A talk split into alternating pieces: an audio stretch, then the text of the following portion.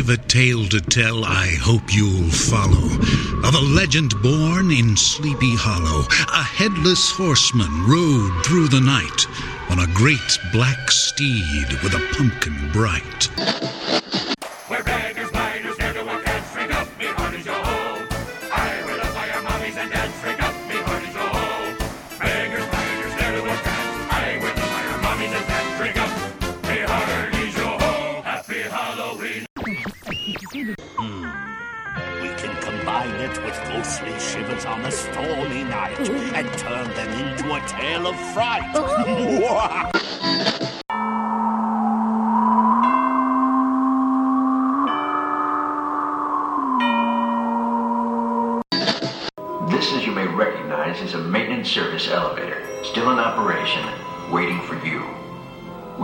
you if you dare to step aboard because in tonight's episode, you are the star. And this elevator travels directly to... To you to you and you? Ladies and gentlemen, bats and ghouls, Mickey, Minnie, and all their friends have come together at this spookiest time of year to say boo to you as they proudly present W W Radio, your information station. Hello, everybody, and welcome to the WDW Radio Show, your Walt Disney World information station. I am your host, Lou Mongello, and this is show number 194 for the week of October 31st, 2010. An important part of your Walt Disney World vacation experience depends on when you visit the resort, as throughout the year, there are numerous special events spanning a variety of interests and themes.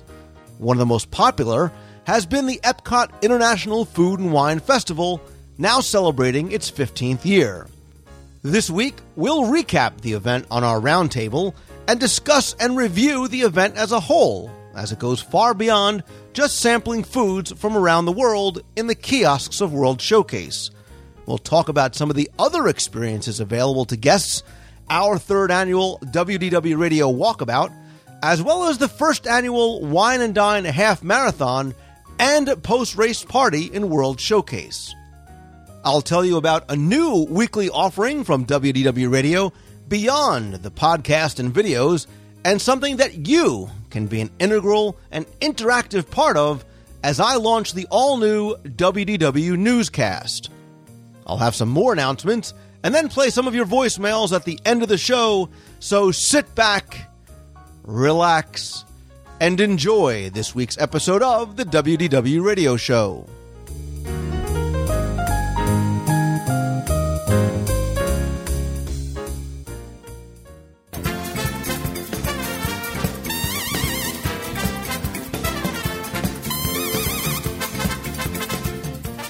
Depending on when you visit Walt Disney World, your experience can and will be very different. And I don't just mean braving the summer heat and humidity versus going in the winter, but rather about things going on in and around the parks that are going to change and enhance your time spent in the true vacation kingdom of the world.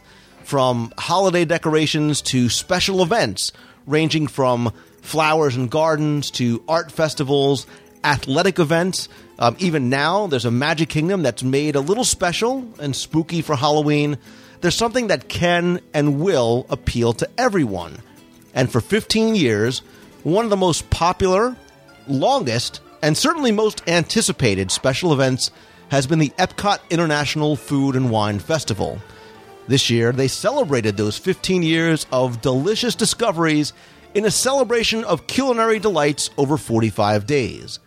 The event kicked off on October 1st, 2010, and I and many friends, some old, some new, were there to experience, I mean research, the entire event.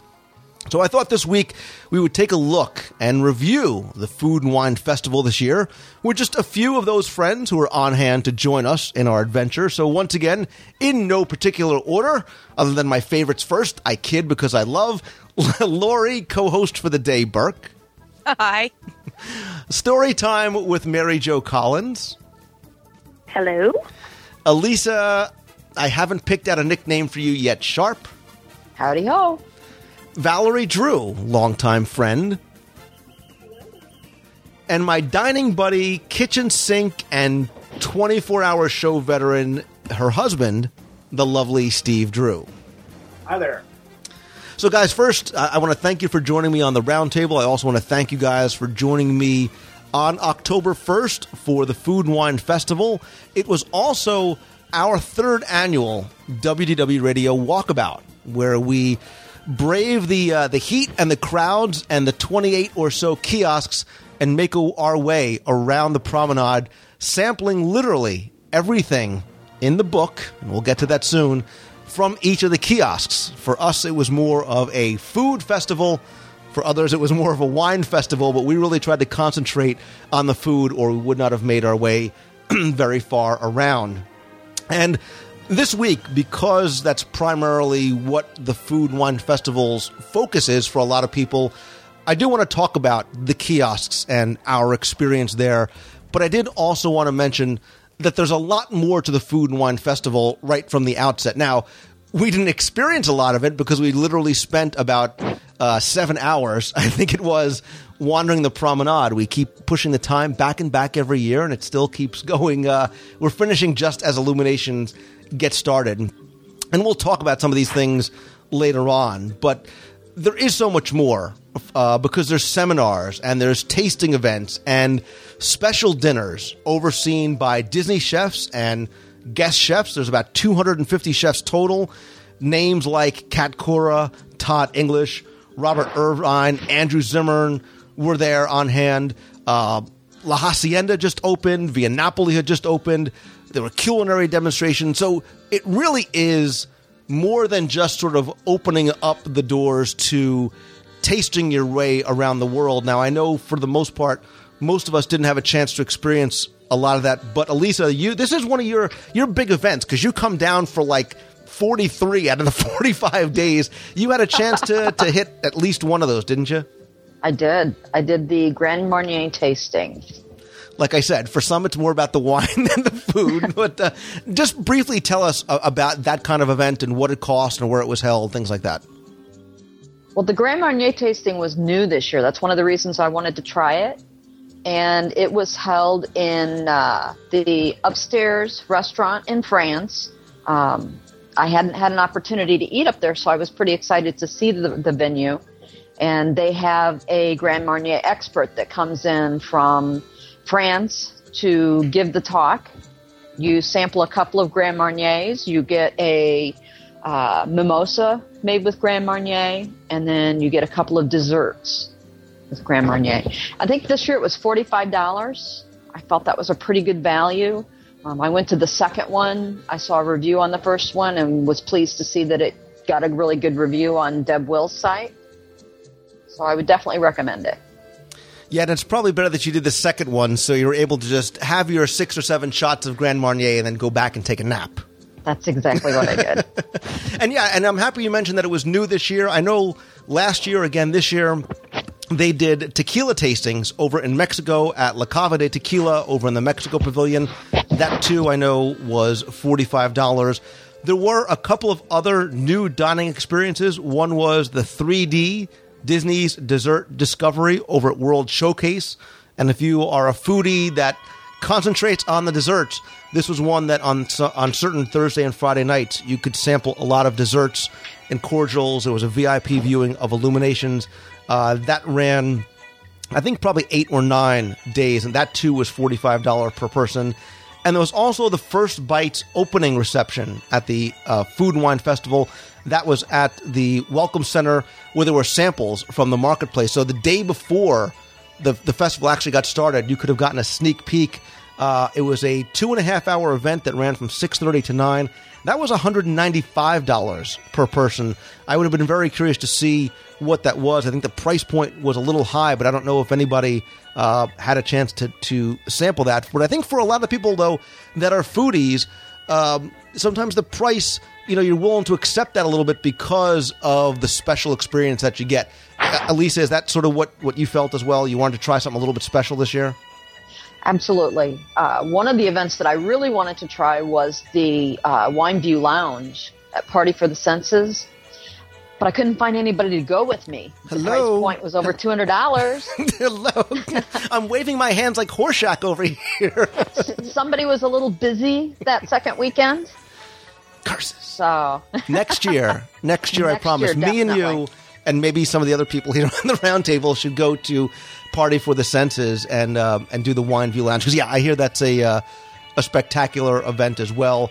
And again, there, there's so much more than just the kiosks. There's food and wine pairings at places like Tutto Italia and Tokyo Dining, restaurant Marrakesh. There's cheese seminars. If cheese is your thing, there's wine schools. There's sweet Sundays where they have pastry chefs come out, world renowned pastry chefs. So, so much more that goes on. I mean, this really is an event. I mean, it's not just, like I said early on, it's not just about the kiosks and sampling the foods, because if you are a true food lover or you want to learn more about cultures and their foods or how to cook or how to pair wines, it can very much be a learning experience for you as well. And when I talked about some of those educational opportunities in Walt Disney World, I think I mentioned the Food and Wine uh, Festival is one of those adult oriented educational opportunities. So you can sort of you can justify it like that. You're going down. It truly, truly is a research trip for the foodie in all of us.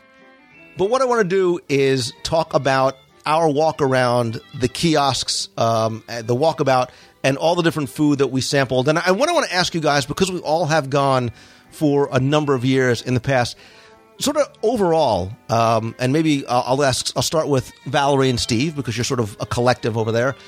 How you thought this year's Food and Wine Festival compared to previous years that you've gone? Well, we've been doing it for three years now uh, with you, Lou. I find it interesting that there's a lot of the, the kiosks that he, continue to have the same foods. I'd like to see maybe a few more new things.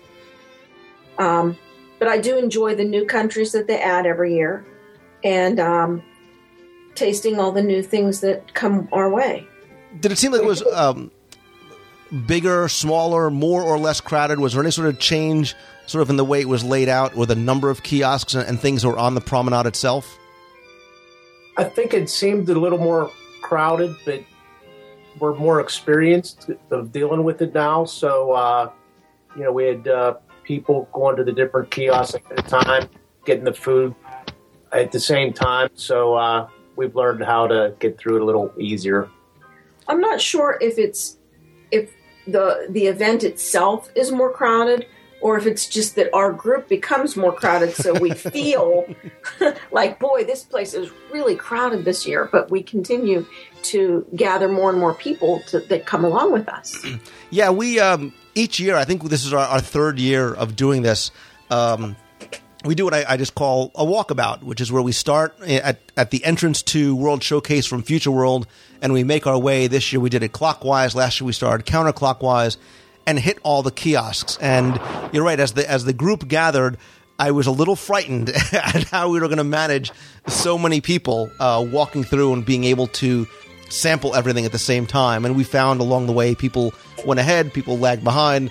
Some people drank more than they ate, so they were a little bit slower than others. Um, Sorry. but it made for uh, a different. Well, but so Lori, you were there last year. You joined us in the walkabout again because you you do so totally rock.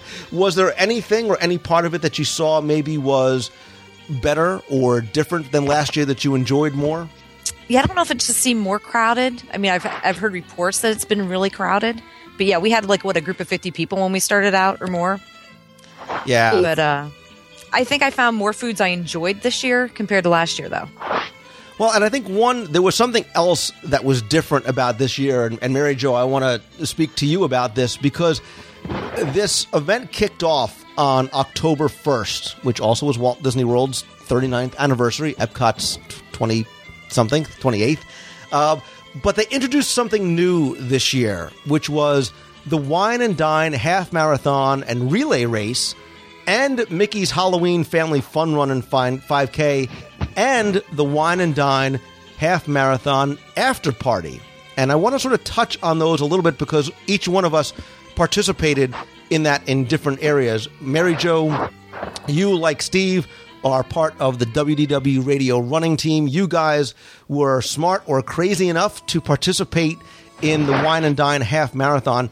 Just briefly tell us about what that event and how that was so very different some the, from some of the other endurance events that Disney has put on in the past. Okay, well, first of all, um, all of these events, running events, occurred on the opening weekend of the Food and Wine Festival, um, which I guess is a plus and a minus. It was, you know, a lot of people were very, very excited about Food and Wine starting. Lots of people in town for both both events. Um, Lori and I actually did the 5K together with my kids, and that was just absolutely fantastic. That was the first time that they've had a 5K that has gone through the Magic Kingdom in Walt Disney World. Um, so that was neat and interesting. Um, and Lori maybe can um, expand on that. But the Wine and Dine Half Marathon was crazy. I mean, it was so much fun, but it was so different for me. I've never participated in a race that started at 10 p.m., um, let alone where the after party um, ended at 3 a.m. so, um, you know, doing the 5K in the morning, uh, getting up for it around 5, by the time I got back to my room after the half marathon that night, I'd almost been up 24 hours. So um, that was one exhausting day, but um, filled with lots of fun and a lot of great memories. I think the the half marathon, and Steve can elaborate on this as well, um, was very well done. I was really really excited about the course. Uh, we when we got out to Animal Kingdom, um, some really unusual things that I never had seen at any of the Disney races before. Lots of different character interactions. They had some of the spectro, SpectroMagic floats out with the characters with their lights on and everything, and that was really cool. And um, just unusual in that perspective, and running sometimes literally in the dark uh, was kind of crazy. And it seemed that the course was really uh, packed with runners, and so um, that was fun. But what really uh, a lot of people are talking about was the after party, and when we ended at the um, um, what is it called? The entrance into Epcot, The I'm International sorry. Gateway? the N- International Gateway. Um, we run in there, and Epcot was jam packed. And I don't think anyone realized how many tickets that Disney had sold to people that weren't participating in the half marathon. And um, it was just crazy. Uh, you could barely move. There were people laid out everywhere as well. So, uh, which I've never seen that in a Disney race. I don't know why that was, but um, there was also some issues with uh, picking up people's bags at the end. People uh, had talked about having to wait over an hour to get their checked bag, and then just a lot of lines at the kiosk in World Showcase. Um, I had a good time, but I didn't have to pay any extra for it. Now I heard some other people like Becky saying, you know, if they don't do something to help spread these people out across the park, you know, I'm not sure that this is worth the extra thirty-five dollars or whatever the ticket was. Well, I, I want to talk with all of you, excuse me, about the after party because we all did participate in it. Um, but Steve, for the run itself, did you find that the ten o'clock starting time? Did you like the nighttime race? Did you think it was too late in the day? Was it just too long of a day or too late in the night to be running? No, I, I kind of liked it because on marathon weekend, you're getting up at three in the morning. And uh, for this, you know, you just went about your day. And I went into it knowing that I wasn't going to go for record time. So I ate regular meals during the day and knew it was going to be a lot of fun doing it. But uh, it was really cool going into the right into the party. It was like a New Year's party going on. And uh, within a couple minutes, crossing the finish line, I was eating a uh, lobster scallop fisherman's pie and having Guinness, and uh, we learned from uh, experience from the uh, t- the the Tower of Terror race, if you get your bag checked and you get cleaned up and change, you lose a lot of the moment. So we just decided we're all going to stink and be sweaty and start partying, and that's like a better way to go. Well, you almost had to, and to Mary Jo's point, this was first weekend of Food and Wine Festival, so you do get a lot of people that come down because it's first weekend. You get a lot of locals who come out because it's the weekend, and also with the race and the special ticket, there's even more people. So Food and Wine Festival was relatively crowded that day, but that party seemed like the most crowded I had ever, seen World Showcase, save for when I was there for the Millennium Celebration. And you almost felt as though you paid for uh, some level of exclusivity with the ticket and you got just the opposite. Lori or Lisa, did you guys get that same feeling? Uh. Lori was babysitting Mojo's kids. Oh, that's right. so you were whining and dining on Cheerios in the Oh room. no, I was I'm listening sorry. to the whining kid. The kids were whining.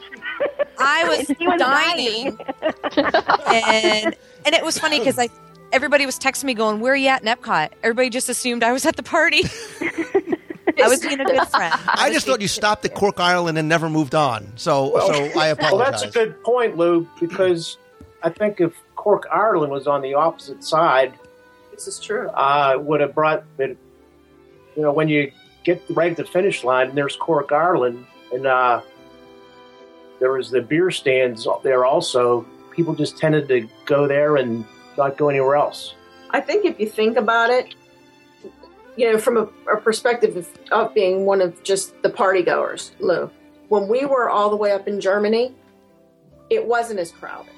When we re- when we went back down to the Cork, Ireland area right. um, to meet up with our, our runners, that's when we started getting the really heavy crowds. And that's right where the racers enter the park. So, like like someone mentioned, Becky th- Be- Becky had made the comment that they need to find a way to distribute people better, and that's it's very true. And Valerie, you uh, mentioned Germany, which is a good point because we had walked over to Germany with the specific intention of going to the Carmel shop, and which had just opened not long before. And a lot of us were disappointed that all of the pavilions were closed. I think there was maybe this false expectation that at least some of the shops or some of the other dining places in the pavilions would be open, but it really was just the food and wine kiosks, and that was it. And that's why, again, the lines, especially when all the runners came in, got very, very long very, very quickly because they did obviously have to start spilling over past Cork, Ireland, because that was a very, very long line. And then finding places to sit and eat became an issue for people uh, because it was dark and because there wasn't a lot of, of options to choose from. And I think that's why a lot of people were saying, well, you know what? I'm not sure if this was worth the $35 because other than seeing my runner afterwards, what was the benefit to me? What did I get from the party? And and did you? Did anybody say it's worth it because I got X out of it? I know myself, like you said, I was there for my runners, and and that was a wonderful experience. Um, and the group that I was with, we had a great time. Uh, we visited different countries, and uh, and some of the cast members who I'm guessing they were, you know, they had just gotten done working and they weren't actually working any longer, were really having a good time and, and making a good, you know, making it fun for us. But um, you're right. There, there could be just a little bit something else because you have to remember when people are running a half marathon, that puts the people that are there to meet their runners in that park for an hour and a half. You know, it, it, it takes a long time. You know, it's not like a 5K. Um, kind of like with the Everest run, most people should have gotten done with that quicker than I did and, and had time to go and play in the park. Um, but being you, you really have to kind of brainstorm ways to be able to get that crowd thinned out some.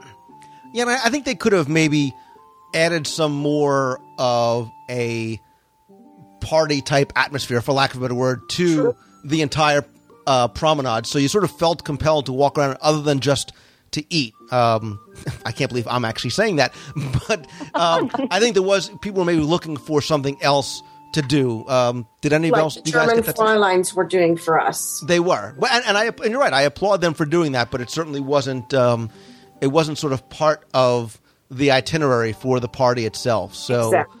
um, I, I wonder. I'm curious to people who are listening who did pay for a party ticket what their response was. I'd love for them to post in the comment section in this week's show notes. Let us know because I think this feedback is important going forward. Because the only way Disney's going to make improvements or make changes is if they hear responses from people. So uh, I'd be very curious to hear what people thought. But listen, let's get to the really important part of the weekend, and that was the whining and dining i- itself as we did the uh, the walkabout on Friday afternoon. And one of the things that I want to point out that was different this year that I think is very important, and Elisa, this is part of the reason why I wanted you to be here, was they added something to the handout. In addition to the normal fold out map that they gave you with all the different marketplaces on it, uh, and sort of a week by week schedule of the many, many events, uh, many of which were free. There were book signings and bottle signings and, and semi- seminars and things like that. They also handed out something called the Marketplace Discovery Passport. And I I comment on this specifically because I think it's a great addition to it. But Elisa, it looks very similar to something that you had last year that you made. I came up with the idea to put together a book last year because of the walkabout you guys did the year before when Lou couldn't remember the names of anything. he kept calling things man and so I just thought a, book with a little bit of a scoring system would make it easier to remember as we went around World Showcase. Um, and yes, they put out the Discovery Passport this year, and there are some similarities. Um, I actually took mine back the week after we did the walkabout and got mine stamped because I didn't have time to do that while we were doing the walkabout. So I have one that's filled with stamps for each country. Yeah, and that was As a- something that was a uh, souvenir. yeah, a little bit different. Um, and again, we didn't get a chance to do it because of the way that we were experiencing food and wine. And I think at the end, when we talk about some of our tips, that's going to be one that we we mentioned. But yeah, they they didn't have a rating system inside, but they did have country by country all of the different food items as well as all the different beverage items, and it really was more of a checklist kind of thing because the map is a little difficult to go through and read and check off the things that you've done. This sort of put them in order in a um, in a clockwise destination, I believe, and so you can check off each of the ones that you visited. And if you went up with your passport, they would give you the stamp of completion. So it really was like a true, like the kids' passports. You now have a uh, a food and wine passport, but I think it's a, a welcome addition to those of us who enjoy walking around. Did any of you guys go back again, or other than the walkabout, um, what do you guys think of, of the passports? It was great because it does, it's small and it has everything you need to know, and it fits in your pocket. So, uh, compliments of the Disney Vacation Club. Yeah, I, was glad to see they didn't charge for it. Yeah, Yeah, Right. I agree. I think it's nice for people that are waiting in line so they can take a look and see what's coming up next. The thing I think um, I think why this is valuable is because I think most sane people don't try and hit all 28 kiosks in the same day. They want to walk through and they want to hit, you know, maybe four or five. So it gives you an easy way to browse through it and say, okay, let's let's circle this one because I need I want to go and go to Poland to get the pierogies, or I want to go to South Korea and try something a little bit more exotic. We did go through, and, and I'm actually going to post a video um, as soon as I edit down all seven hours of it of our walkabout and some of our favorites from the uh, the different kiosks. But let's sort of talk because there were a few I think that a lot of us agreed on uh, that were some of our favorites. Um, Steve, I'm going to ask you first, as long as we're talking about things like Man Quiche. Was there anyone that when you think about Food and Wine Festival and, and maybe a newbie comes to you and says, Steve, what's the one thing that I've got to try when I go? What's the first thing that comes to mind? the Belgian waffle yes. yes. thing, and I, You're like a five year old. You go right for the dessert. and you know you you think well it might be like an Eggo waffle, but they were these real fresh, fluffy waffles. They were delicious. Did you get a bite? Because I think Wyatt ate the whole thing in one Yeah. one serving. I've got multiples. Yeah, they, they were they were good. They uh, that's something I I remember that stuck out the most. That was new. I really like I liked how it was so crisp on the outside, on the edges, but really soft and moist on the inside. And the berry compote that went with it was just Oh. so delicious. It complemented it perfectly, and it also had the whipped cream on top. Now, is that your review or your son's review? Because I think he ate like six of them at the table. I don't even know if he tasted it. Andy is responsible for his etiquette, by the way. Val, what about for you? Is there one uh, one that maybe sticks out for you as as the best uh, on the? Uh, and it's hard to generate the you know the best, but one of the ones that was your favorite. It's hard. I think you kind of you have to separate your your savory uh, pieces from your dessert pieces. Um, I still like the Bailey's um, the Bailey's dessert in Cork, Ireland. It's I- I'd say that's my favorite. Give me read the description. The lava cake. The molten The lava cake. chocolate cake. lava cake with Bailey Irish cream ganache. Yes. Mm.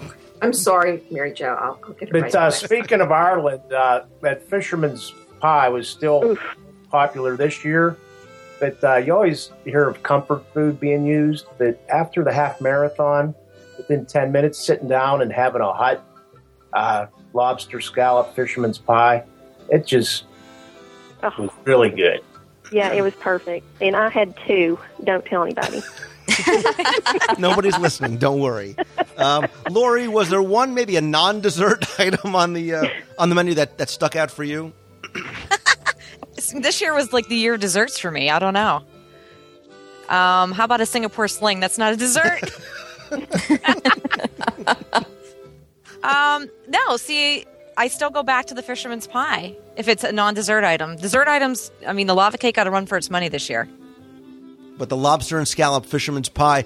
And I think the reason why a lot of us like that is because, and, we continue to give it a five out of five stars every time we review it, is because it's filled with big pieces of lobster meat and crab meat.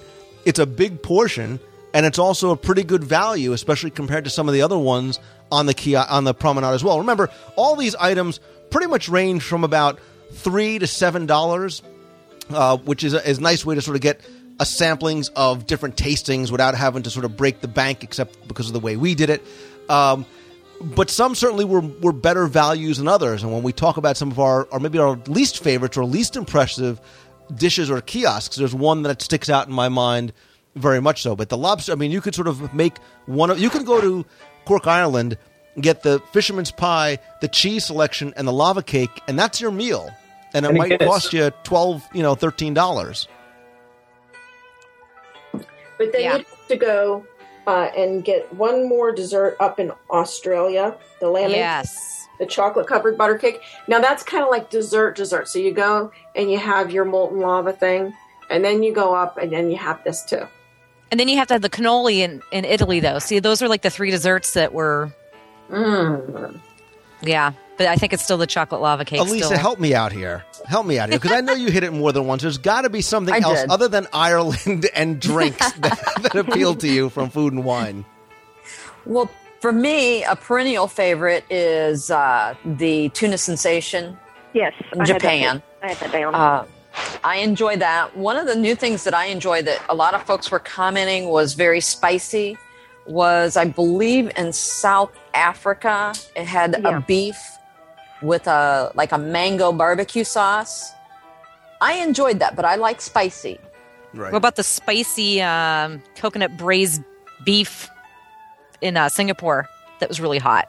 See, you can't get spicy enough for me. So that No. I enjoyed that. I also liked the um, China had some decent offerings this year. Last year it didn't fare very well with us.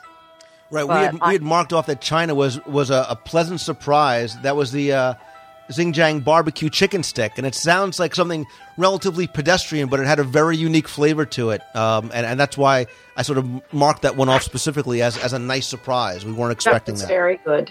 Uh, Now, one, of the, one of the things that was new this year, too, speaking of some of the things that were new, South Korea was another one that was new this year. They had lettuce wraps with roast pork and kimchi slaw, barbecue short ribs with steamed rice, and cucumber kimchi, honey ginger chi, and two other drinks that I can't pronounce, but I know that one of them is a black raspberry rice wine. Uh, Ooh, which did was you- not good at all. No. Uh, what What did you guys think, if you remember, or if you happen to have your books handy like I do, about South Korea? One of the one of the new offerings this year. I really enjoyed the lettuce wraps. Uh, the pork was good, and it was a pretty nice portion. So uh, that made it good. And the uh, the ribs were they were tasty also. I I think they did well for the first year. I think so too. I remember thinking that as we were doing our walkabout. Yeah, we tried to be fair too because we realized I think last year that we you know you start off strong and everything is like a 5 and by the time you get 7 hours later and you've been eating all day, it's tough to have something rise to the top. So we tried to adjust as we could. That being said, one of the first couple of kiosks that we hit, which again I thought was going to be probably like China because Mexico has a pavilion. We all have eaten Mexico food, Mexican food before, but the tamale, the tamal con pollo, was really really good and something completely different than what you get even now at La Hacienda or inside at the San Angel Inn. Um, and I think that was one that we gave a five, as well as Argentina's grilled beef skewer with chimichurri sauce and boniato plate. And again, we also mark those as good values for the dollar as well.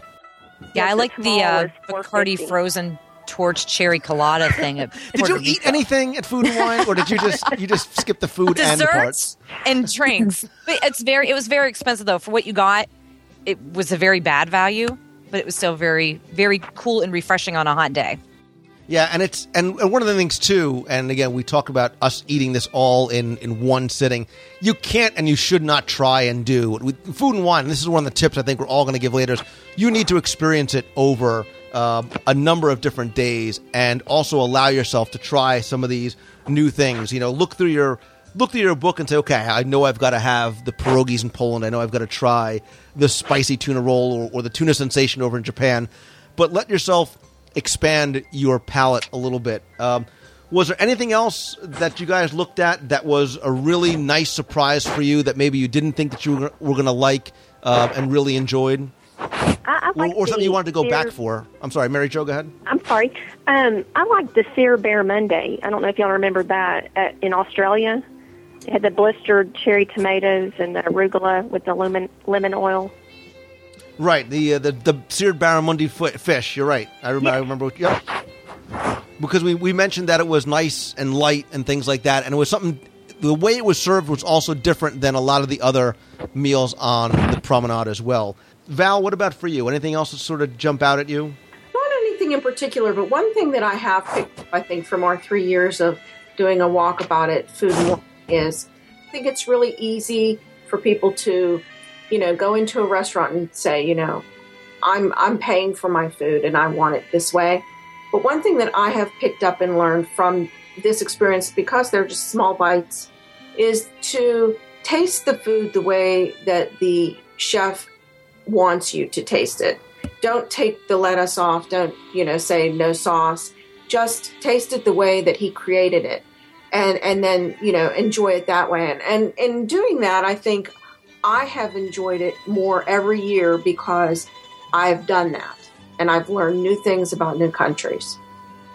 I think that's a great point. I I think it's a great point. Allow yourself to experience it exactly the way it was intended, and, and again, not after having 27 other meals before you finally get. and, and by the way. I have to give a big thumbs up to New Zealand because that was the last one on our list. It was literally nine o'clock at night. Illuminations was kicking off, and somebody I think it was probably Elisa because she was the one running ahead most of the day, along with Steve. Brought back a whole bunch of lamb, lamb sliders with tomato chutney, and for that to jump up and get a five plus at the end of the day, you know that had to be really, really good. True. It was Yeah. good enough that I went back.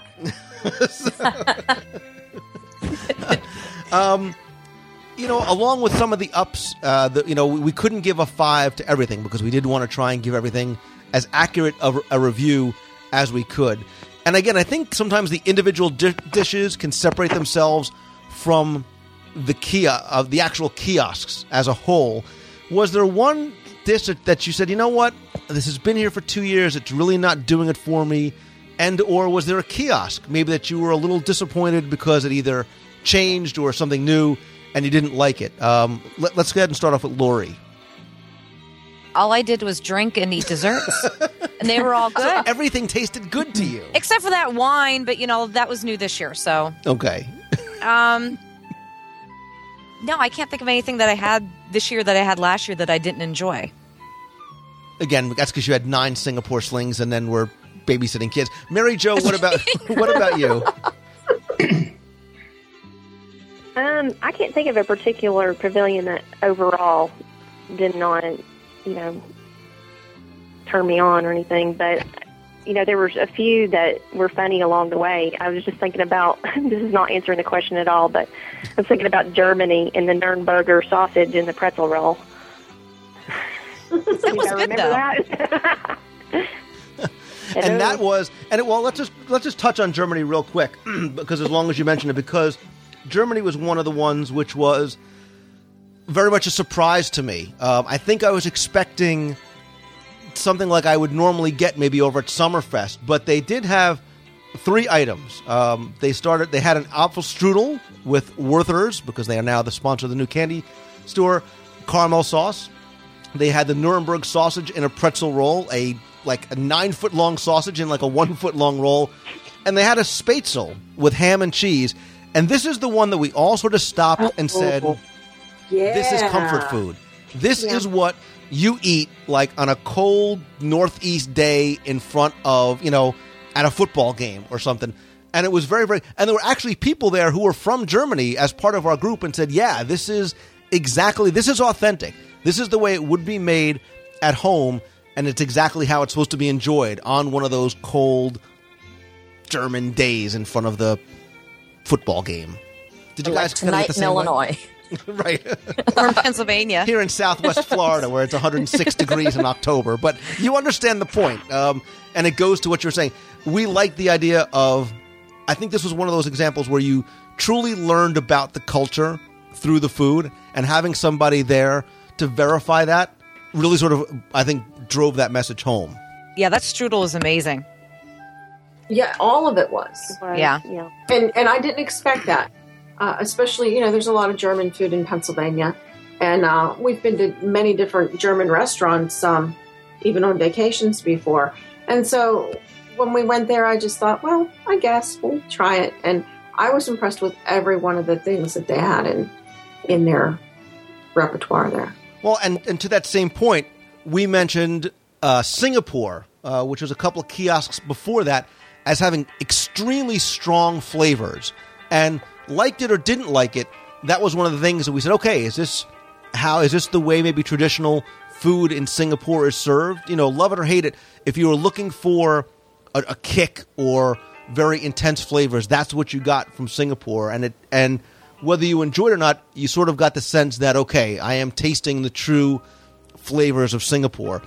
But on the opposite end of the spectrum, and I hate to, to say this, but the one that I was unfortunately disappointed in, and I and, and I hold my hand up to my heart when I say this and salute the flag, was the United States. A- and there was two reasons why.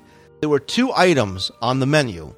One was a bison chili with wild mushrooms, cabernet, and pepper jack cheese. The other was were heirloom tomatoes with Oregon blue cheese, red onions, and basil. And I was disappointed in each of these for different reasons. And you guys, please feel free to chime in for each. The red, the, the bison chili was very, very good, but it was an extremely small portion, especially compared to things that you got from other kiosks. And the heirloom tomatoes, I just didn't feel that that was, you know, American culture, American flavors are so diverse. We have so much to offer. And to choose tomatoes with blue cheese and onions may not have been for me, for somebody coming to America, the most representative food. Um, does anybody have a, and you can f- please feel free to disagree. Yeah, Lou, I was I was real Yeah, excited about the bison chili. I was I was thinking that would be one of the highlights this year, but it was uh, it was tasty, but it uh, was a small portion, so you really didn't get a good feel for it. Yeah, Yeah, I was going to say that Steve and I both, you know, talked about the chili extensively, and we both liked it. But like you said, it was kind of small. Um, but we both said we're huge chili lovers, so that being said, but the you know the salad, I, I see your point, but I think that they do have to offer some things for the vegetarians, and maybe this was something they could throw in there um, to um, you know help that crowd out. I, I don't disagree with you, and I think and I think that you make a good point. I think that there there are and there always should be uh, vegetarian items on there. There should be items, and uh, as a quick aside, much like anytime you visit Walt Disney World, if you have allergies or dietary needs or requirements, you can go up to the kiosks and they will bring out a chef and talk to you. So if you have a gluten allergy or a peanut allergy, they will come out. We actually spoke with somebody who had a very specific allergy. The, the head chef, Chef Jens, came out and marked off on her book and in her map every kiosk that she could eat at and specific items on the menu that she could have. So if you do have allergies or concerns that way, they will most definitely uh, accommodate you. Going back to your point, Mary Jo, about vegetarian items, I think there are a number of them on there. I think they could certainly expand on that some more, but I just don't think when you're look thinking of America and the different flavors across the 50 states, uh, that maybe tomatoes would be the one that I would have chosen, or at least add one more on there. Give me some like last year that Louisiana gumbo. I had like 19 cups of it, not because I was they were small, but because I was it, was- it was awesome, and it had you know that true sort of Louisiana flavor to it, and there was Tabasco sauce, and you're like, yeah, this is that's a flavor of America right there, and I just Right, didn't right. get that with the tomato. Right. See, I had hopes that they were going to start representing different regions each year of the United States. I had kind of hoped that maybe they would pick a different state or maybe the Midwest or the Northeast or uh, the Pacific Northwest and represent Right. that each year, but it doesn't look like that's what they're going to do. Well, there was the Sponsorship. there was the hops and barley kiosk also, so that had the uh, crab cake and the lobster roll. So you did have a little Of the Northeast. diversification there. Yeah. But right, and that was almost sort of every like yeah, that was sort of like the Northeast America kiosk. It's sponsored by Sam Adams. There was like maybe ten different Sam Adams beers there, and you're right. There was the Boston style crab cake, the New England lobster roll, and the pecan bread pudding. Um, and I remember that the bread pudding was very good. Lobster roll was a little small but tasty. Not the best value because I think it was maybe seven dollars for the lobster roll. But yeah, that I mean, it's not a, a criticism as much more of a hope for next year. And I think you articulated it very well. That I'd like to see sort of an ongoing diversification of the flavors of America represented um, each and every year. And again, gives you a reason to keep on coming back. So, anything else? Anything else stick out to you guys about either the event or the kiosks or the the way it was run or the flow or anything? Start off with Val. I'd like to see some new, some more new things, and change change it up a little bit. Uh, Of course, just as you mentioned with the gumbo, why couldn't they have kept the gumbo? But there's so many other things that they've been playing off of every year that um, I don't know. I'd like to see it add add a little bit more diversity because what I can see is if they don't continually add enough diversification during the food and wine and you're only getting one maybe two new kiosks or maybe you know three maybe four new things to try then after about five years what's the point of going back there Well, there's, there's always going to be a point to going back. As long as they have food, me and Steve are going back. Don't worry. Molten lava cake. Yeah. okay As long as they have desserts and drinks, Lori's going to be there. Don't worry. That's right. Um, Elisa, let me ask you about something a little bit different because I know you did get a chance to go back a couple of the times, and you do spend um, really an inordinate amount of time at Food and Wine Festival. Uh, one thing that we didn't get to participate in, but is really for a lot of people an important part, are things like the concerts, the free concerts, as well as the merchandise. Now, each year they have the Eat to the Beat concert series, which are free, like Food and Wine. It's free with your admission to Epcot. It was a uh, there were a lot of '80s bands. It was Taylor Dayne and Kool and the Gang. Air Supply was there. Howard Jones. There's also Night Ranger, Billy Ocean, Starship, Boyz II Men. John Henson is going to be there. Rick Springfield, and it ends with Big Bad Voodoo Daddy. Um, are the concerts and or the merchandise something that is an important element to you? And then, if so, what did you think about the lineup of both this year? Um, you know, the the concerts. This was my eleventh Food and Wine Festival, so mm-hmm. I've I've seen them morph over the years. The concerts is one thing that doesn't really change from year to year. You get a few new groups. They all tend to be within the same cal- caliber. You don't get anybody who's necessarily a superstar. Air uh, Supply, come Springfield. on, Come Give us on. Air Springfield. Springfield, oh my gosh. What are you I talking miss. I. I did want to see Air Supply this year, but they were there after I was there. I did get to see Taylor Hicks. Um, they're they're a nice addition for me. I don't go out of my way to see them, but if there's a concert coming up and there's some place to sit, when I when I happen to wander by that part of the park, I'll stop and uh, enjoy the concert. But I don't go hustling back from Future World to catch a concert. Um, I think they're. I, I- think remember too. Food and Wine does draw a lot of locals from Florida. does. So I think this is a. It can make certain evenings a destination for them because, you know, your wife has got to go see Air Supply and get in the front row, or, you know, throw her hands up for Rick Springfield. So I think for those people, maybe instead of saying, okay, we're going to travel to Walt Disney World for food and wine, let's uh, revolve it around the E to the B concert series. For the locals, it gives them- them a reason to come out on a specific night. Yeah, I think Glenn's been there for every concert. Yeah. the experience going to Food and Wine Festival during a weekday totally different from going on the weekend. Um, you could roll a bowling ball sometimes down through World Showcase on a weekday at lunchtime, and that doesn't happen on a weekend. So would that be maybe one of your, your best tips is just if you can go to food and wine during the week? Avoid the weekends if you want to avoid the lines and crowds. Okay. The, during the week when I went to uh, Belgium, the week after the walkabout, it was almost a walk up to get a waffle. During that first weekend, I can't tell you how long. How long did you have to wait, Steve, to get the waffle? It was a pretty long wait. It was probably a 20 minute wait to get the waffle. But uh, we were there this past weekend, and it was very crowded still on a Saturday night. Yeah. The locals come out in droves. Yeah, absolutely. Absolutely. It's a great date. Think about it. You know, if you're gonna if you're gonna have a date either with your spouse or your girlfriend, take her to the food and wine festival. Does anybody go to not just the kiosks, but maybe the festival center over at the old Wonders of Life Pavilion uh, and look Yes. specifically for any of the merchandise? Yes. Uh, what did you think of the merchandise this year? What kind of merchandise is offered, and maybe how does it compare with, with previous years? Each year, the merchandise has a, a little bit different look because they have uh, like an art work that's done specifically for the Food and Wine Festival.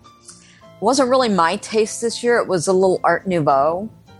Um, it was a it creeped me out a little bit. you know, um, the the assortment's about the same, but that chef on the bicycle with the weird mustache, I think, would give me nightmares after a few drinks.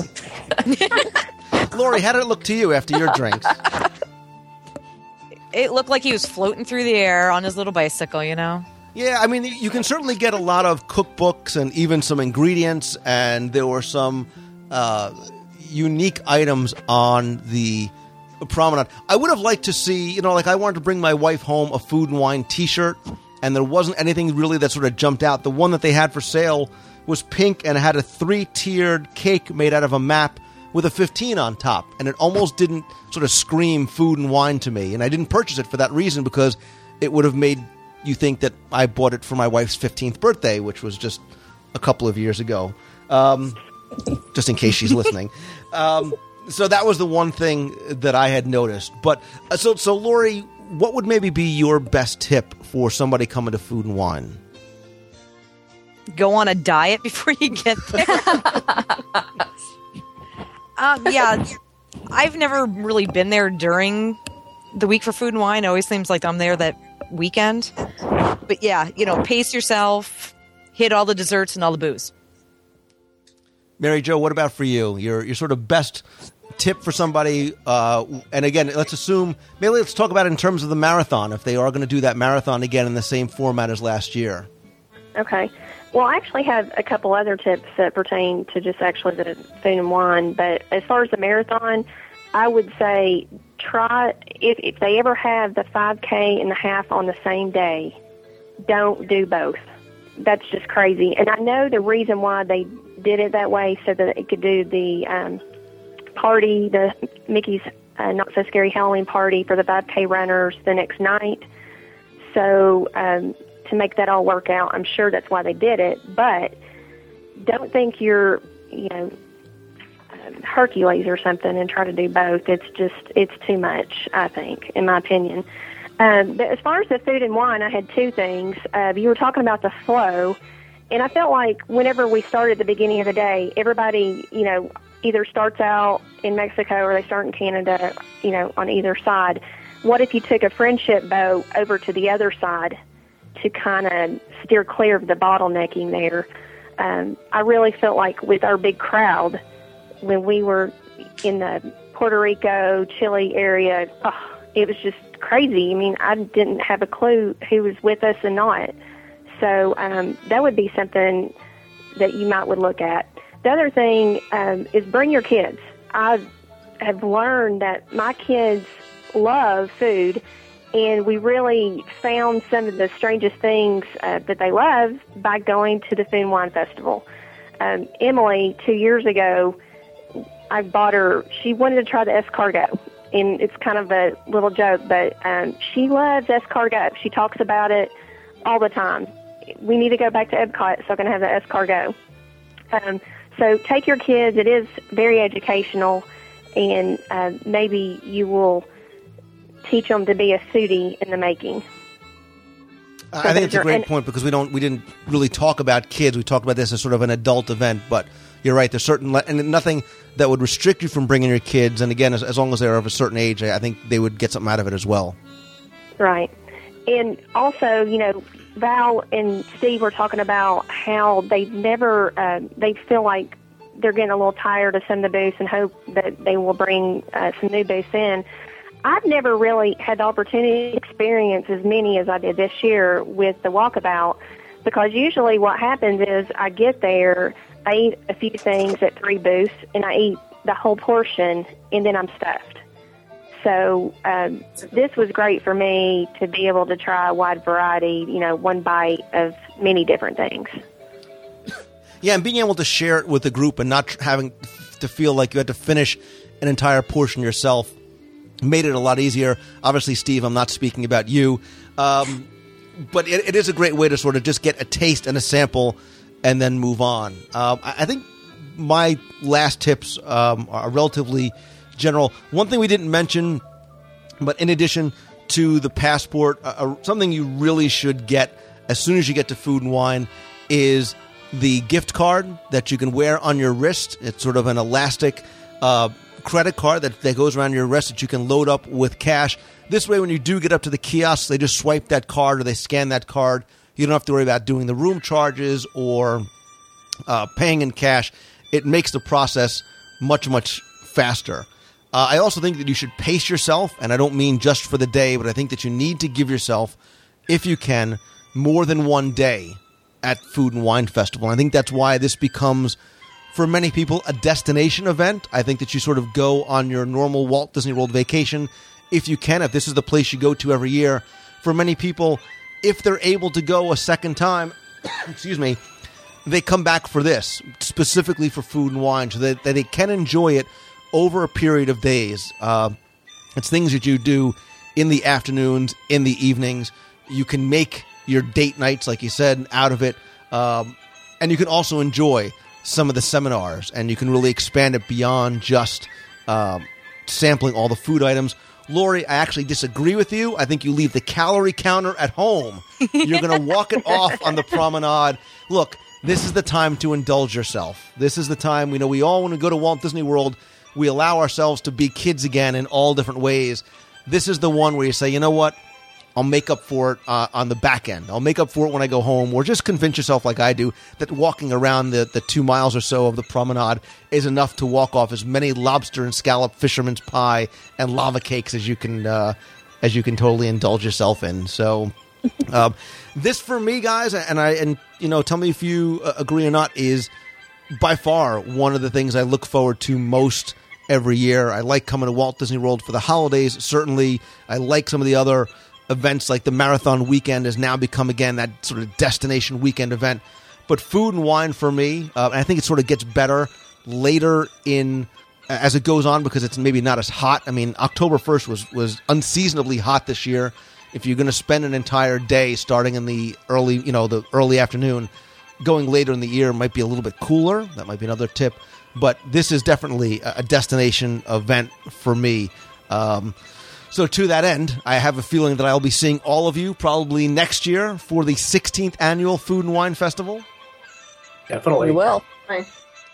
Any uh, any parting thoughts? Uh, we'll go Valerie, Steve, Elisa, Lori, and Mary Jo. Okay, parting thoughts. Um, tips that I would give is if you're going to do if you if you're there for food and wine and you're concentrating on food and wine, staying in one of the uh, Epcot resorts is a great idea. Just walking to and from your hotel, we enjoy that. Um, also, as you had said, Lou, uh, spreading it over several days, and also, you know, especially because of the heat, if you spread it over several days and concentrate on being there in the evening, because there's nothing better than World Showcase in the evening. Um, I would like to see each country say maybe get a new food item every year. You can keep whatever you want, but get get one more new thing, something just to sprinkle in something new for us. Also, what I enjoyed this year that I haven't in the past is that if you're going to make this a long weekend, when you're there for food and wine, apparently you're always going to find that um, Mickey's Not So Scary Halloween Party might be, be available for that long weekend also. We've never experienced that before. We did that this year. And my last tip is to try to travel with a group of less than 50 people. Very well said. Uh, Lisa, what about for you? Parting thought? Um, you know, I- since I've been going for so many years, I have to say that I've seen a lot of changes come to the Food and Wine Festival. One of the positive changes is that information is available sooner as a result of the internet. Now you get them posted several weeks in advance on the Disney website, so you can do a little bit of planning. Um, that's helpful. Also, if you're on the dining plan, your snack credits can be used for any non alcoholic item around World Showcase, and that's often a good value. The biggest change for the for the better that I've experienced is get to experience the Food and Wine Festival with a whole bunch of friends, and it's always better when you share it with friends. Here, here. Agreed. Great said. points. Great, great points. Uh, Lori, what about for you? Um, I would like to see pretzel bread added to Canada. Amen. Amen. And rum tasting. Ooh, yum. And uh, yeah, that's about that, that's about it. And you know, get you get the rum in there. But no, it, it I totally agree. It's always better experience it with a bunch of friends. Absolutely. Uh, did I get everybody? Mojo. There. Mojo? Oh, just one last thing. Um, I wanted to just reiterate about taking your kids. Um, they will really, really love it, and it really expands their horizons. Um, but also, does anybody want to go with me to the Rick Springfield concert? Oh, I'm doing jazz hands over here. I do, I do. oh my gosh, sixth grade crush. Hello. yes, I always miss all the good ones. I heard Glenn cried at Air Supply, but I'm just saying. Um, I, I think all of your points uh, certainly are great. I, I think if somebody who has maybe never been to Food and Wine or maybe had a misconception of what food and wine really is, should give yourself time to experience it. And if you've never been there before, make a special trip out to go and check it out. Let yourself enjoy it in all the different ways. Let yourself have the opportunity to learn about the cultures through their food. Expand your palate. Don't be afraid to try something once. Three, four, five dollars to see with a uh, some a, a meal from Singapore or South Africa that you might not be able to get anywhere else otherwise uh, is a great way to spend time. And again, it's just another way to enhance uh, an already amazing vacation at Walt Disney World. So, the Drew family, Valerie and Steve, Elisa Sharp, Mary Jo Collins, and Lori Burke, my friends, you guys made the walkabout for me. It really wasn't about the food, it is truly about the time spent with family and friends. So, I thank all of you for joining me on the walkabout and on the show tonight. Thank you for having me. Thanks for having us, Luke.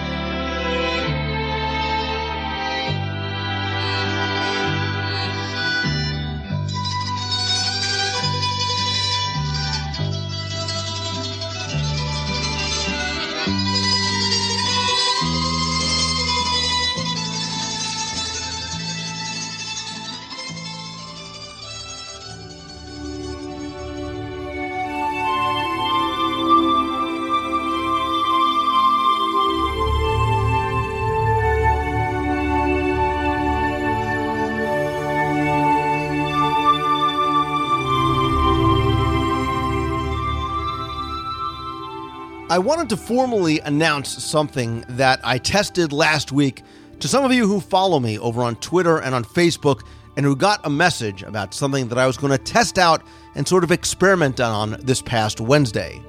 It was something a little bit different than what I normally do on the WDW Radio live video broadcasts and chats, and what I do on the podcast and in the videos. And now, in the past on the show, I usually covered Walt Disney World news and some visits to the Walt Disney World rumor mill on the show. But in an effort to have evergreen content, to keep the show fresh for those of you that may find the show now and then go back and listen to older episodes, I didn't want you to have to go and listen to old news or hear rumors about what may or may not come, certainly things will be irrelevant possibly months or years later. Also, because of my recording time and my schedule, and the schedule of when news would come out, the length of the show, lots of other reasons, it was difficult, uh, and I didn't really like the way I was able to include the news and rumors into the show. But also, there was something else that I wanted to do with the news segment that I wasn't sure how to do, and I had an idea a few months ago of something that I wanted to try out but hadn't really been able to test or implement it for a while, again, because of my time and the schedule of the show. I did find that when the news was not being covered on the podcast, many of you did email me or post on Facebook or Twitter that you did enjoy the news segments on the show. And that's why what I tested out this past week was a test, because I wanted to try out something a little bit different. The idea that I had was that I wanted the news to be more than just a one way conversation. I wanted to be more than me just feeding you the news, telling you what was going on. I wanted it to be interactive. I wanted you to be a part of the news and, in fact, part of the discussion as a whole. So, this past Wednesday, I launched the WDW Newscast, where I would bring you the news and maybe some rumors each week through a live video broadcast as well as interactive chat which I'd also record and make available on YouTube. This way, if you weren't able to join us for the live broadcast, you could catch the news anytime you want via the YouTube channel or your mobile device. Now, what's going to make these shows different is again, it's not just me telling you about the news, it's interactive, where you can voice your opinion and thoughts as I'm covering the news, ask or answer questions as well. So it really becomes conversational as opposed to just sort of, again, that one way broadcast of the news. Again, different than the show. I'm going to try and make these probably about 15 minutes or so, depending on the news of the week. Going to try and also keep to a regular news schedule, looking right now at about 7:30 or so Eastern Time on Wednesday evenings. That could change depending on the news. Also, if there's something that needs to be discussed, if there's any sort of breaking news, if my schedule has to change, again, this is the reason why you should follow me over on twitter.com slash Lou Mongello or, w, or facebook.com slash WDW Radio. You'll be notified in case any other additional broadcasts come out as well. So if you want to be part of the discussion and the broadcast, all you need to do is visit wdwnewscast.com every Wednesday again about 7:30 p.m. We use the same method as we do for the WDW Radio live broadcast. So if you want to engage in the chat, you should sign up for a, a free Ustream.tv account. You'll find the link right there on that page. This way, all you need to do is log in on the WDW Newscast page and you can interact in the chat. Ustream is completely free. You don't need to give any credit card information, anything like that. The nice thing about Ustream as well is that you can go to the Ustream website and find the WDW Radio channel there. You can do it right from the WDW Radio Live or the WDW Newscast page. Or if you have an iPhone or an iPad, there's also a free Ustream viewer application where you can not only watch the broadcast, but watch the live chat as well. And if you miss the live broadcast on Wednesdays or whenever there's uh, additional news that may be coming out, or if my schedule does have to change, you can still watch the recorded video. All you need to do is go to the WDW Radio channel over on YouTube, which I'll link to in this week's show notes. It's just youtube.com slash WDW Radio. The best way to find out when new videos are going to be posted is to add me as a friend there and also subscribe to the channel. That'll also give you notifications again when I upload new videos there. I'm not going to add the videos to the regular WDW Radio news feed, again, because doing that would defeat the purpose of having everything that comes into the iTunes feed or your Zune feed be timely, be evergreen, uh, be things that, for the most part, are not reliant on the news of that moment or specifically of that time period. So I'm going to keep this separate from what you get in your iTunes feed. But again, you can easily subscribe for free over at the YouTube channel. Also, if and when you do watch the show, either live or the recorded version on YouTube, I'd appreciate it if you'd come by and comment over on the YouTube channel as well. And of course, in the spirit of keeping everything interactive, if you have any thoughts, comments, feedback, or suggestions about this new idea, I'd invite you to email me anytime at lou at wdwradio.com. Again, to learn more, to watch the first video, get more information about what we're doing, get an idea of what it's going to look like, all you need to do is visit the youtube.com slash WDW radio channel. Again, I'll put that link in the show notes. Please don't forget to come by, follow me on Twitter. I'm at Lou Mongello, or go to facebook.com slash WDW radio for updates. I hope you like this new idea. Again, it very much is an experiment that will hopefully grow and improve over time. That's why I want to hear from you, get your feedback as well. Hope you enjoy the all new WDW newscast. And if you do, as always, all I ask is that you help spread the word and let others know about it. Hope to see you in the box on the next WDW newscast next Wednesday, again around 7:30 p.m. Eastern.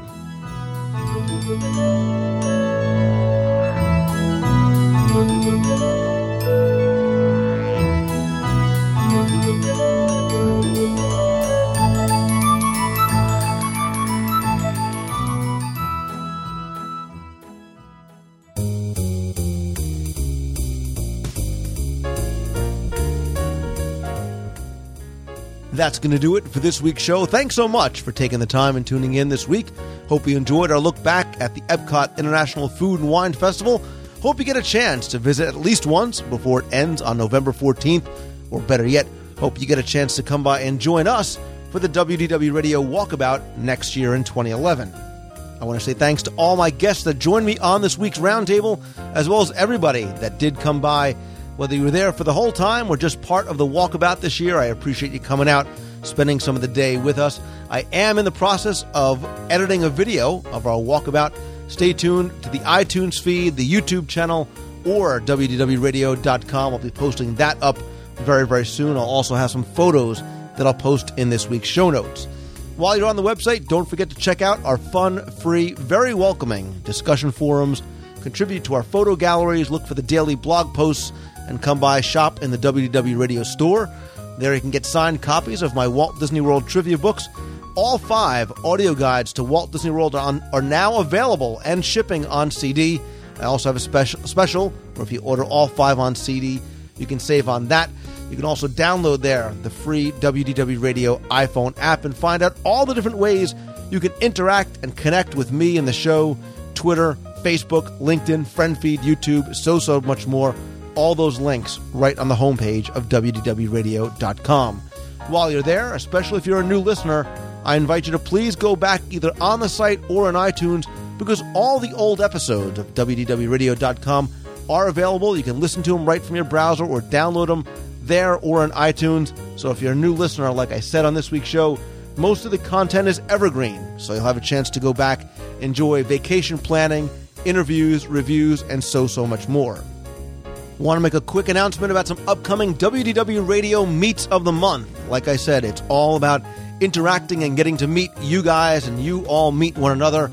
So that's why every month I have a Meet of the Month in Walt Disney World. November's meet is going to be the weekend of November 13th. Not sure if it's going to be the 13th on Saturday or Sunday the 14th. I am still trying to finalize details and locations. Stay tuned to the show as well as Twitter and Facebook for more information on that. For December's meet, uh, that's likely going to be in the first couple of weeks. Also, I'm working on something special for December. Stay tuned for that, and I can tell you ahead of time, January's is, as always, going to be over Marathon Weekend. That's the weekend of January 7th, 2011. In February, we're going to have a meet of the month probably before and after the WDW Radio cruise aboard the Disney Dream. It was just floated out over in Germany this weekend, and we will be sailing on February 27th. We have cabins available inside and outside. A lot more availability just opened up thanks to Disney. We also have pre stay and with an Illuminations dessert party on Saturday, February 26th. We have post stay rates available as well. For more information, to get a quote, new videos, photos, and to order your WDW Radio Cruise logo gear from Cafe Press, you can go and visit WDWRadioCruise.com. Don't forget, if you want to play Listener Fact or Fiction, I'm getting ready to call a listener randomly to ask them 10 true or false trivia questions about Walt Disney World for a chance to win some prizes. If you want a chance to play, email me at factorfiction at wdwradio.com with your name and your phone number. Or if you just have a question that you want answered on the show, email me at lou at wdwradio.com. Or if you want to be a part of the show, be heard on the air, you can call anytime the toll free voicemail line 888 703 2171. If you don't subscribe to the WDW Radio free email newsletter, please come by the website, sign up there. We just launched an all new newsletter, going about ready to send another one out that's going to include new information, articles, links, exclusive special offers, and more. Again, the newsletter is free and you can sign up right on the homepage of WDWRadio.com. Speaking of things arriving in your mailbox, the next issue of Celebrations magazine has been printed and it should be on your way into your mailbox if you're a subscriber very, very soon. If not, if you want to find out more, order a back issue or subscribe to the magazine. You can go and visit celebrationspress.com. And as always, we're looking for your contributions to the magazine, whether it's a letter to the editor, a photo, or if you have something maybe you want covered or something you want to contribute. Again, email me at lou at wdwradio.com. Thanks as always to my partners and sponsors, including Mouse Fan Travel, my official and recommended travel provider for all your vacation planning needs. All Star Vacation Homes has more than 150 homes within five miles of Walt Disney World. And don't forget that if you are a member of the military, a teacher, a school support staff member, nurse, or Florida resident, there are special packages available just for you over at the Walt Disney World Swan and Dolphin. Links to all of my partners and sponsors are available right on the homepage of WDWRadio.com. Don't forget to stay tuned to Twitter and Facebook to find out when the next WDW Radio Live is, and hope you get a chance to join us for the next WDW newscast every Wednesday about 7.30 p.m. Eastern. Come by, subscribe to the YouTube channel over at youtube.com slash WDW Radio. In case you missed the live broadcast, you can catch all the news right from the recorded video from the live video stream on our YouTube channel. Finally, if you like the show, and I hope that you do, all I ask is that you please help spread the word, let others know about it, tweet out that you're listening, share the link over on Facebook, please review the show and or the free WDW Radio iPhone app over on YouTube, subscribe and comment to our YouTube channel and so much more.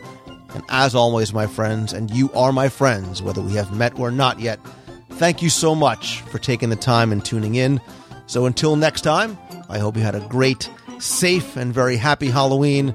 And remember to follow your dream and pursue your passion. And always, always keep moving forward. Thanks again for listening. See ya. This is is Chris and Marissa Brzezinski from Montville, North Carolina. We are on our way down to Walt Disney World for a much deserved vacation. It's been over two years since we've been there. Uh, so I wanted to thank you for your audio guides. We are listening to them uh, actually as we speak in the car, and they are really making the drive go by like nothing. So uh, thanks again, and we'll let you know how the trip is going. Thanks, Lou. Hi, Lou. Hi, Lou. It's Tom and Lynn from Connecticut. It was a pleasure bumping into you again at the Beach Club. If you recall, we were on our way to the first of a four-night run of spectacular dinners. Uh, we attended the signature dinner at the California Grill that night, followed by the signature dinner at the Wonders Retreat, Party for the Senses, and finally the signature dinner at Victoria and Albert's. The California Grill dinner uh, was held in the Sonoma Room in the back of the restaurant. It was hosted by Chef Brian Piasecki and sommelier Gary Lee. Seven courses in all, including a 44-year-old port. Fantastic. The Wonders dinner was at the Old VIP Lounge in the Wonders Pavilion. That was hosted by Chef Jens Dahlman and two gentlemen from Batasiolo Vineyards in Italy. Uh, I think the highlight that evening were three fantastic Barolos, considered the king of the Italian wines. Party for the Senses was wonderful as always, but as you might expect, the V&A dinner was our favorite. Nine courses and ten wines. I think we might have eclipsed even your record for the longest dinner ever. Uh, we arrived at 6 p.m. and we didn't leave the restaurant until midnight, and we were the first ones out the door. All told, uh, a six-hour dinner, unbelievable, and the time just flew by. I just wanted to share our experience and hope that we can get together with you at the December meet and greet. Take care. Hi, Lou, and everyone listening. This is Kenny from West Palm Beach, Florida. Uh, October 28th at 7 p.m. was a super secret Tron night preview of Tron Legacy at my local IMAX theater. I went and saw 23 minutes of the film. It is very impressive in 3D. Looking forward to it in December. Have a good day. Enjoy the podcast. Thank you. Hey Lou, this is Art from Phoenix, Arizona, uh, calling you live from Epcot's Food and Wine Festival on Wednesday. Um, I met you on Sunday, and that was very nice to meet you in person on Sunday. I wanted to give you my little review of Via Napoli. I told you we were going to go there Wednesday night for dinner. Uh, let's just say it was fabulous. Um, anything beyond belief. Uh, we tried all different items. Um, my wife Lisa and son Shelby both had the chicken parmesan, and that was very good. My daughter Megan had the spaghetti and meatballs, and she loved it. And I ordered the pepperoni pizza, and it was fabulous. Um, just so everyone knows, the pizzas do come out at different times. Um, I, got my pizza first, and it was about five minutes later the other food arrived, which they did tell us ahead of time, and that was fine. So we had no problems with that. Um, the only issue we really had was um, basically we sampled everybody else's dishes, and my wife's chicken parmesan, when she got to the end of it, uh, there's a little bone sticking out of it, and which is fine that we you could see it sticking out, but it was a little bit raw, and so we just brought it to the attention of you know of the manager. She just happened to walk by, and we told her, and they were more than apologetic. Um, offered to get her a new one. She went ahead and got, was going to get a new one, and then she asked if she could just get a pizza instead. They said no problem at all. Brought it right out to us, apologized like crazy, which was you know not necessary. No big deal. Um, it took care of us without any issues. Um, we were on the dining plan, and they even took it off my wife's dining plan. Said, "Don't worry about anything. Um, food is covered on hers, so we don't have to worry about it." Which, again, didn't really matter. We're on the dining plan, so they could have taken it anyway. Uh, we all ordered desserts. Um, my son got the gelato, the vanilla. It was very good. And my daughter got the tir- tiramisu. That was very good. My wife and I both got the, forgot what they're called, but the little balls, and they're uh, come with like a hot chocolate sauce on the side and whipped cream on the side. And oh, those were to die for. They're very, very good.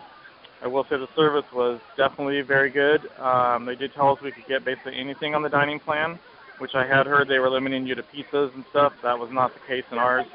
They said we basically get any entree we wanted, and they would just charge us extra for anything else we wanted above that. So uh, just thought I'd give you our quick review of that. Thanks again, Lou. Bye. The scene was rocking, all were digging the sounds. Igor on chains, backed by his baying hounds. The coffin bangers were about to arrive with their vocal group, the Crypt Kicker Five. They played the mash, They played the Monster Mash. the monster mash. It was a graveyard smash. They played the mash, It caught on in a flash. they played the mash. They played the Monster Mash.